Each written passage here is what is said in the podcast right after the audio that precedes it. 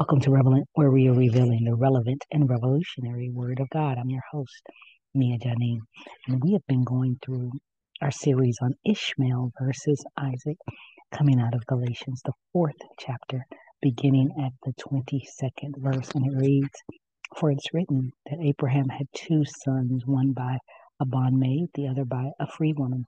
But he who was of the bondwoman was born after the flesh, but he of the free woman was by promise.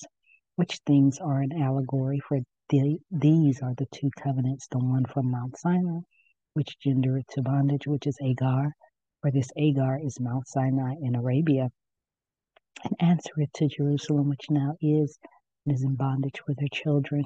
But Jerusalem, which is above, is free, which is the mother of us all. For it is written, Rejoice, thou barren that bearest not, break forth and cry, thou that travailest not, for the desolate hath many more children than she which hath an husband. Now we, brethren, as Isaac was, are the children of promise. But as then he that was born after the flesh persecuted him that was born after the spirit, even so it is now. Nevertheless, what saith the scripture? Cast out the bondwoman and her son, for the son of the bondwoman shall not be heir, the son of the free woman. So then, brethren, we are not the children of the bondwoman, but of the free." Listen, there's so much in this um, text. There's so many different things we can highlight. The first thing that I want to highlight is the fact that it says, "But as then he that was born after the flesh persecuted him that was born after the spirit, even so it is now." The Bible tells us that the flesh wars against the spirit and the spirit against the flesh. And we see, we know that we're in times of perilous times. We're in, the enemy knows his time is short. And so his wrath is coming on the children of God, those who are walking in the Spirit, being led of God's Spirit. And the flesh is warring against the Spirit. The flesh seeks its own. The flesh is no good in the flesh is no good thing. And those who are doing things by the flesh are coming against those who are doing things by the Spirit. Why? Because the Spirit blows where it listens. You don't know where it comes or where it's going. So is everyone who's born of the Spirit. So the flesh can't understand those that are born of the Spirit.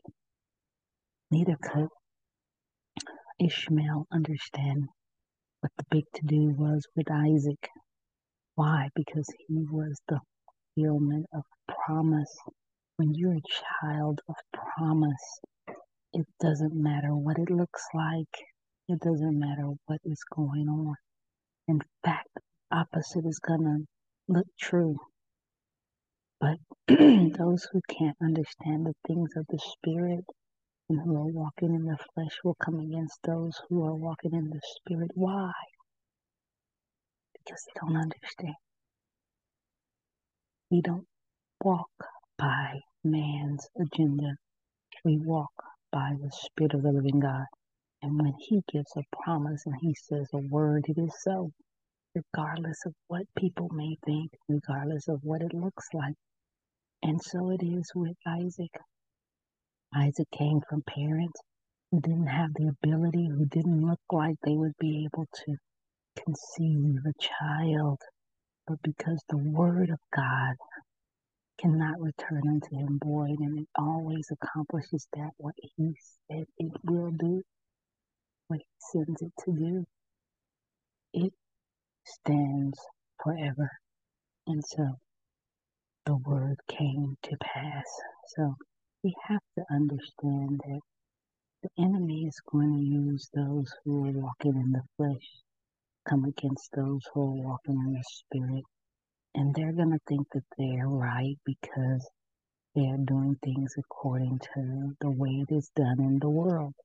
But those of us who walk in the Spirit, who understand what is going on, especially in this hour, we must continue to walk in the Spirit of God, reminding ourselves of the promises that cannot fail, because we are children of promise. We are children of God, and we know it's not about what the flesh sees, but it's about what God has said.